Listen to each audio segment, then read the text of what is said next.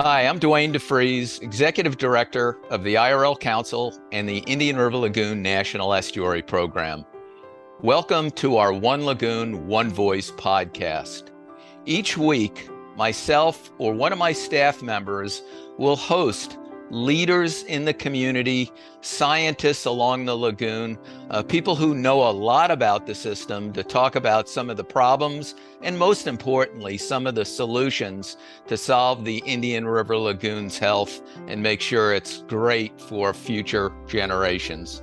If you enjoy hearing us talk story about the lagoon, uh, like and subscribe to this podcast, and be sure to follow us at One Lagoon on Facebook, Twitter, Instagram, and TikTok. So let's get the show started and let's talk a little lagoon. Hello and welcome to One Lagoon, One Voice. I'm Dan Kolodny, Chief Operating Officer for the Indian River Lagoon National Estuary Program, and I'll be the host for today's podcast. So today we're here to talk about one of the most iconic and beloved members of the IRL community, manatees. These aquatic mammals are known for their docile nature and graceful manner which have earned them the nickname gentle giants. The West Indian manatee, which is our local species, was expanding its population in the early 2000s and in 2017 was reclassified from endangered to threatened. But in recent years, manatee populations in the Indian River Lagoon have faced increasing and complex threats from declines in water quality that have led to severe algae blooms that killed much of the lagoon seagrass major food source for these manatees. So, to help explain these issues and let us know what's being done to support manatee populations in the IRL, we've invited our friend and colleague, Dr. Martine DeWitt from the Florida Fish and Wildlife Conservation Commission. Martine, welcome to One Lagoon, One Voice. Hi, Dan. Thanks for having me. So, can you give us a little introduction on yourself and how you got into being a marine mammal biologist? Yeah, so I uh, am with the Florida Fish and Wildlife Conservation Commission, and I've specialized myself in uh, manatees, and I've been here for 17 years. I'm a veterinarian, and I practiced as a clinician first. I was back home in the Netherlands, and then I was really interested to do more with uh, wild animals, and that path took me to Florida, and I've always been uh, very much interested in, in manatees, and so this opportunity came up, and I was super lucky to get hired to help conserve them. So tell us a little bit about manatees. You know, what makes them so special and different? Yeah, so manatees are unique in many ways, but you know, to start off, um, you gotta realize that manatees are native to Florida. And if you uh, look back at uh, fossils of about like 50 million years ago, manatees were already here. And those animals, if you look at the natural history museums where they have some of those specimens, they look very different from the manatees that we have now. They still had uh, short legs and all. But about a million years ago, uh, you have the manatees like we still have here today. I'm glad you've mentioned that because I hear all the time when I'm out on the water boating that, that they're not native, and that's quite the contrary. So appreciate you telling us that. Yeah, here is certainly part of Florida and uh, have been here longer than uh, than all of us. So, what's some of their their range here in Florida? Do they spread elsewhere besides Florida? Yeah, so Florida is uh, the manatees' home, but during the summertime, some manatees will venture out and they will travel along the coast and you can find manatees as far west as texas. And then you have manatees that um, follow the atlantic co- coastline that will end up in the carolinas or you know as far north as virginia. And the most northern one has even been in massachusetts. Wow that's incredible. They really do travel they do, um, but that's only during the summertime. So manatees are subtropical animals and they are susceptible to cold. So when water temperatures drop into the 60s, uh, manatees can develop a disease that um, is called cold stress disease, cold stress syndrome, also known as Florida frostbite. And that's because they uh, do not have much natural insulation and a very low metabolic rate. So, to avoid getting sick, they have to stay warm and they travel to warm water sites. And that's why they all have to return to Florida. And even manatees that stay in Florida year round have to seek out those specific warm water sites. Can you describe what a warm water site is for our listeners?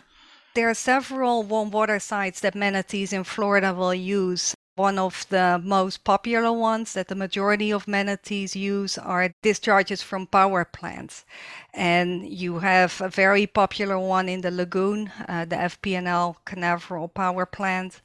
Manatees will also use natural warm water springs on the west coast. There's, for example, Crystal River, you have Blue Springs in the St. Johns River.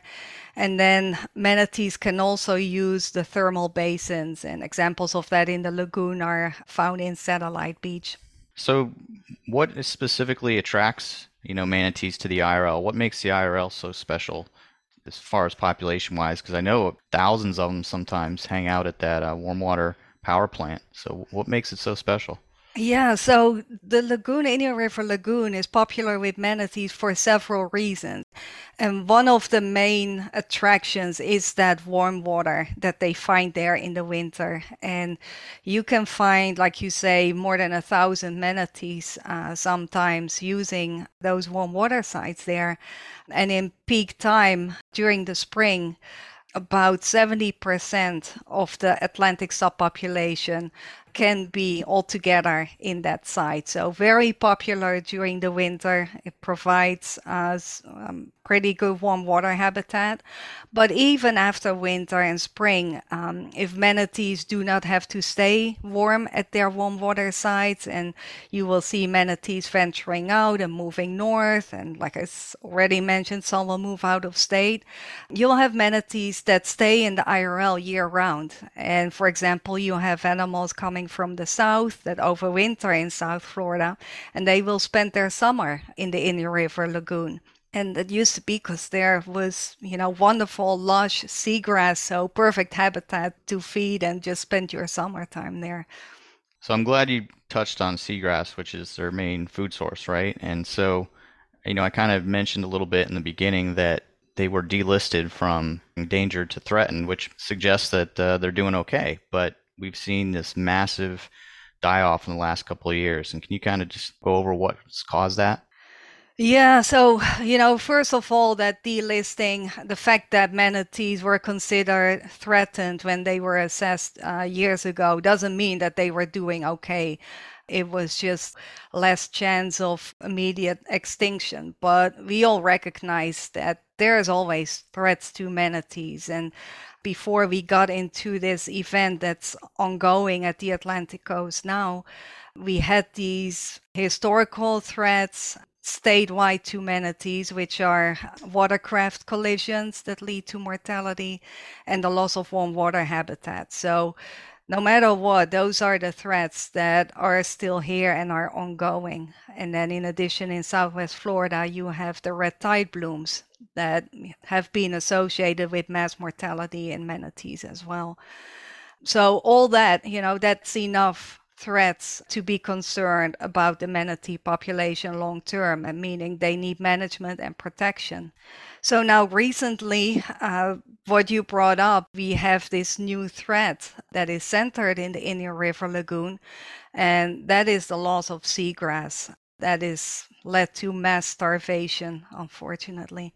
Yeah, that's hard to hear about all these animals starving. And so you said big mortality event, and the term I've I've heard thrown around a few times is an unusual mortality event. Can you kind of go into what that entails and what that definition means? Yeah, yeah. So an unusual mortality event, or for short, UME.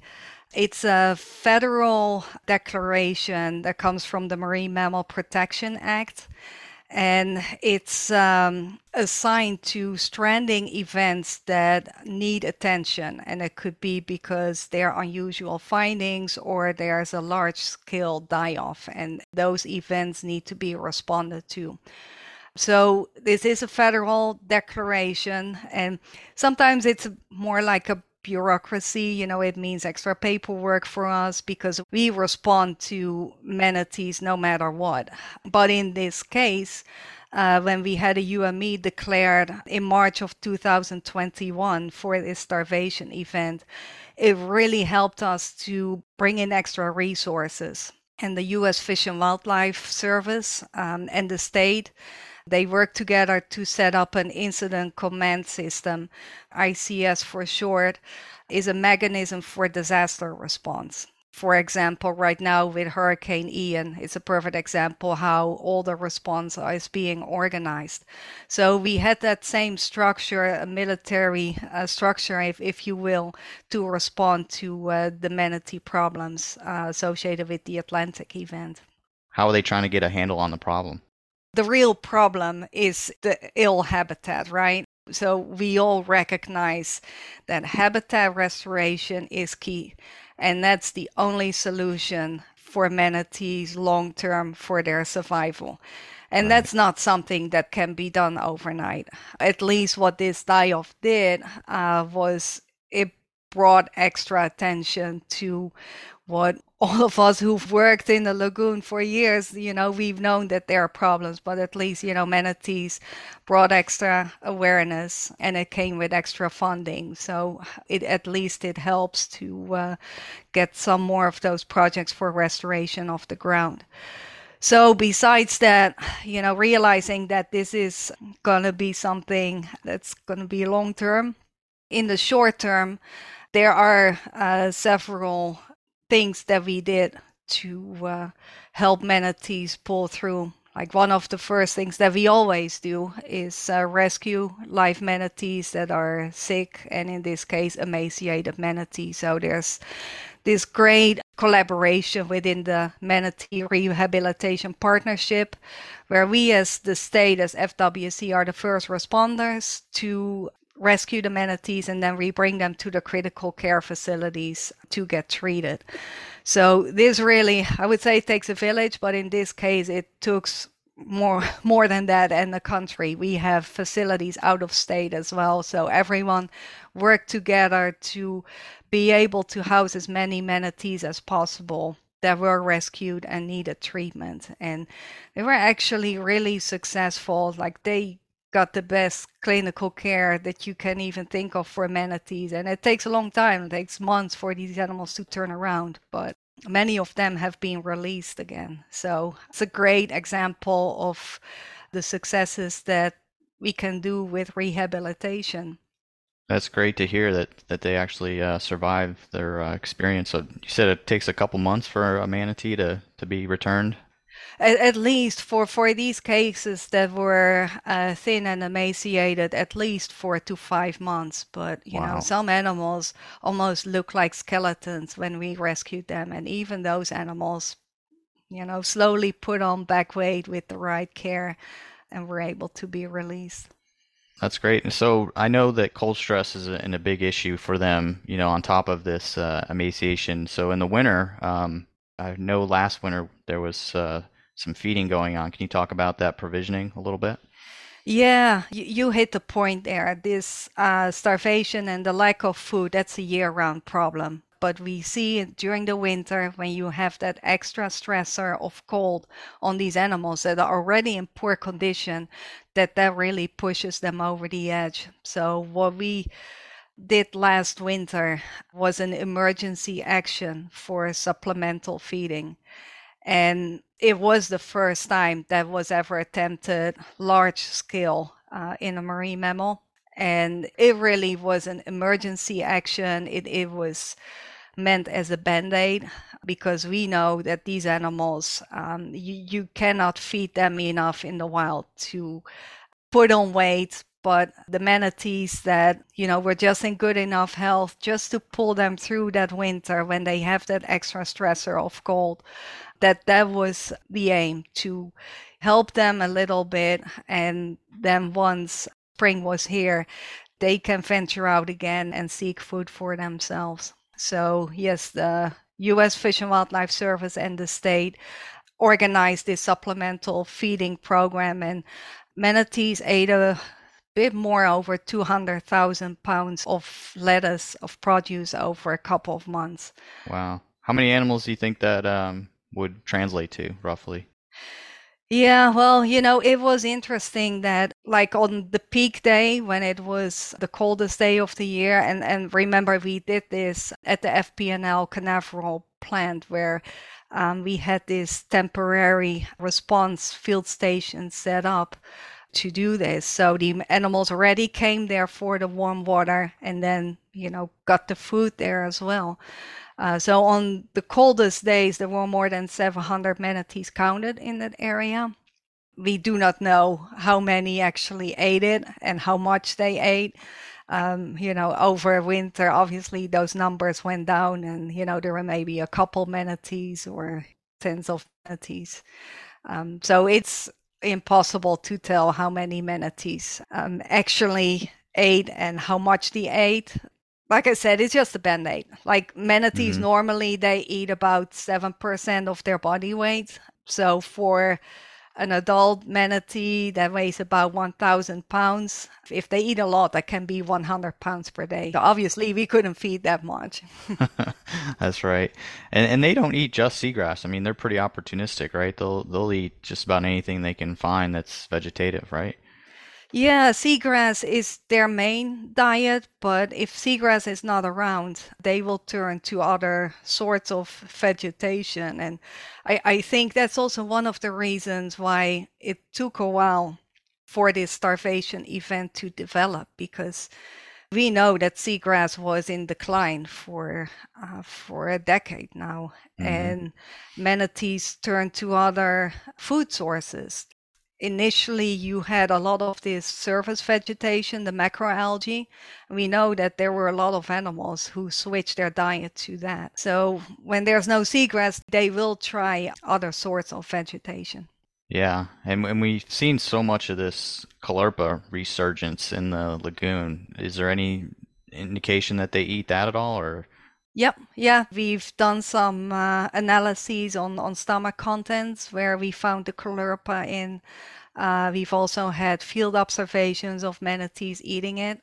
It just doesn't seem to be very tasty, and, and there are animals who, based on tracking records that we have with their uh, GPS trackers, that they will pass by these caulerpa beds and they, they won't touch it. So I think it's like a personal preference and it's not the most tastiest of vegetation out there. I gotcha. And so just to clarify for our listeners, caulerpa is a type of macroalgae that looks a lot like seagrass from above and until you actually dig down in the water you can actually see the difference between what a caulerpa and seagrass is. Mm-hmm. So, Martine, what's the benefit of manatees? What do they bring to the IRL and to the uh, environment as a whole? What's the importance of manatees in the ecosystem? Yeah, well, you know, everyone has their own reasons to be interested in them. I think it speaks for themselves that, you know, they're a symbol of Florida. Like they've been around for millions and millions of years. It's a shame if they go extinct, and they may not go extinct in other parts of the state, like manatees on the Gulf Coast are, are, are doing well, St. John's River system too. But, you know, it tells you something if you have a habitat that has hosted manatees for so long and now there's something wrong with it. So that not only affects manatees, it affects the whole ecosystem. So even if you do not care for manatees per se, if you care about Florida and its environment, manatees are just a symbol. So if you can keep manatees around, that means that your ecosystem is healthy enough for all the wildlife out there. I'm glad you uh, touched on that a little bit because you know I always hear people say, "Well, they're eating all the seagrasses trying to come back, and they're going to prohibit expansion of seagrass beds." So I'm glad you touched on that. That uh, they're not going to impact it in a negative way if you are trying restoration and you have like the little sprouts growing and a manatee finds that um, you know I, I know there have been some failures on that end where where manatees ate the sprouts but in the big picture it should not matter. And, manatees keep the seagrasses healthy. We just have to get past that breaking point right now. For me personally it's it's always brings you some sense of joy when you see them out there because they, you know, people love megafauna like dolphins and and big animals, and so you know I can always think back to some of my first experiences out on the lagoon and and being out there fishing and this thing pops up and you know what the heck is that and there's this manatee just hanging out you know kind of like asking you what you what you catching, what's going on. so they're always uh, always fun to see out there. Um, what can people yeah. do to help manatee populations? You know, what can an individual do? What's some of the behaviors they can do, or organizations they can donate to? Yeah, so there are couple of things people can do directly like we've talked about the dead manatees and and the sick and the injured manatees and the way that we as the first responders learn about those animals is really from the people the public who's out on the water or who live on the water. And we really rely on those reports. So anyone who sees a sick or injured or dead manatee can call the wildlife alert hotline that's 1 888 404 3922. And the dispatch center will put the caller in direct contact with one of our local biologists. So um, that way we can intervene and respond when needed. So that's a very important way for people to be mm-hmm. involved. Mm-hmm. Otherwise, if you're out on the water boating, uh, always be mindful manatees are out there, even if you're not in a manatee zone. Manatees can be everywhere. So it's always helpful right. to uh, keep your eyes out, and wearing polarized glasses will help spot them and slow down if you're close to one. You can also look for the footprints. Those are circles in the water that they leave with their fluke when, when they swim. I was just going to um, mention that. Yeah. Yeah, yeah. And, you know, otherwise obey the, the speed zones, obviously. If you see manatees, keep them wild. So don't interact with them. Keep your distance, but, you know, watch them from afar. Also, keep the waterways clean. Uh, simple things like trash and, you know, fishing line. Wildlife, including manatees, can be harmed by that. Like manatees can ingest it, they can get entangled in it. So keep the waterways clean. Um, otherwise, you mentioned financial support. If you live in Florida uh, and you renew your license plate, the Save the Manatee license plate supports our manatee work. You can also purchase a decal. And then the supplemental feeding that we talked about earlier, that was mostly paid for by public donations. I believe only $250 came from from a different pot, but almost everything was paid for by public donations wow. uh, through the Fish and Wildlife Foundation. Uh, so people can uh, go there and donate to that. And the website for that is wildlifeflorida.org. So with all that's being done, you know, and like you said, that this has brought so much attention to the habitat and working with the NEP, we're trying to promote this habitat restoration. Are you hopeful that, you know, we can turn this around and make it so it's suitable for manatees in the future? you always have to be hopeful. You know, obviously from right. my end, I see the bad and the worst of the dead and the sick manatees. But you know, if nothing else, it um, we can use that to bring the awareness um, and get everyone working on improving this habitat. And there, I know there are many bright minds and colleagues working on that. So yeah, you you you have to be hopeful. Uh, and manatees are resilient, and they're still doing okay in other parts of the state. So that gives us hope that we can turn this around for for manatees And just a little sightings, if I can give an example. Um, we uh, had a manatee sighting in Georgia over the summer, and this manatee was uh, matched based on her scar pattern as uh, seen this winter at the supplemental feeding station. And in Georgia, she was seen with a small calf. Um, oh, so, you know, Great. that gives you hope because, you know, this starvation, it's a horrible condition.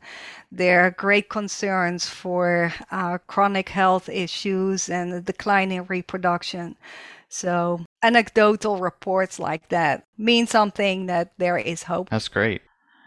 Is there any way the public can stay informed on how manatees are doing or how they're progressing? Is there like a website or a bulletin that you that you post somewhere that kind of has an update on how they're doing? Yeah, yeah. So we uh, we provide manatee updates, especially when uh, things will pick up again this winter, because we do expect manatee problems to uh, um, start to increase again uh, when temperatures cool off. So we will provide more regular updates during that time, and people can visit our website. It's uh, myfwc.com slash research slash manatee. Well, I want to thank Martine for joining me today on today's podcast. Appreciate your support. I just want to thank all our listeners today, and if you enjoy these discussions about the IRL, please like and subscribe to this podcast. To learn more about the IRL NEP, how you can get involved, and tips on living lagoon friendly, or to purchase One Lagoon merchandise, please visit us at onelagoon.org. Also, to stay informed about lagoon news and upcoming events, follow us on Facebook, Twitter, Instagram, TikTok, all at One Lagoon.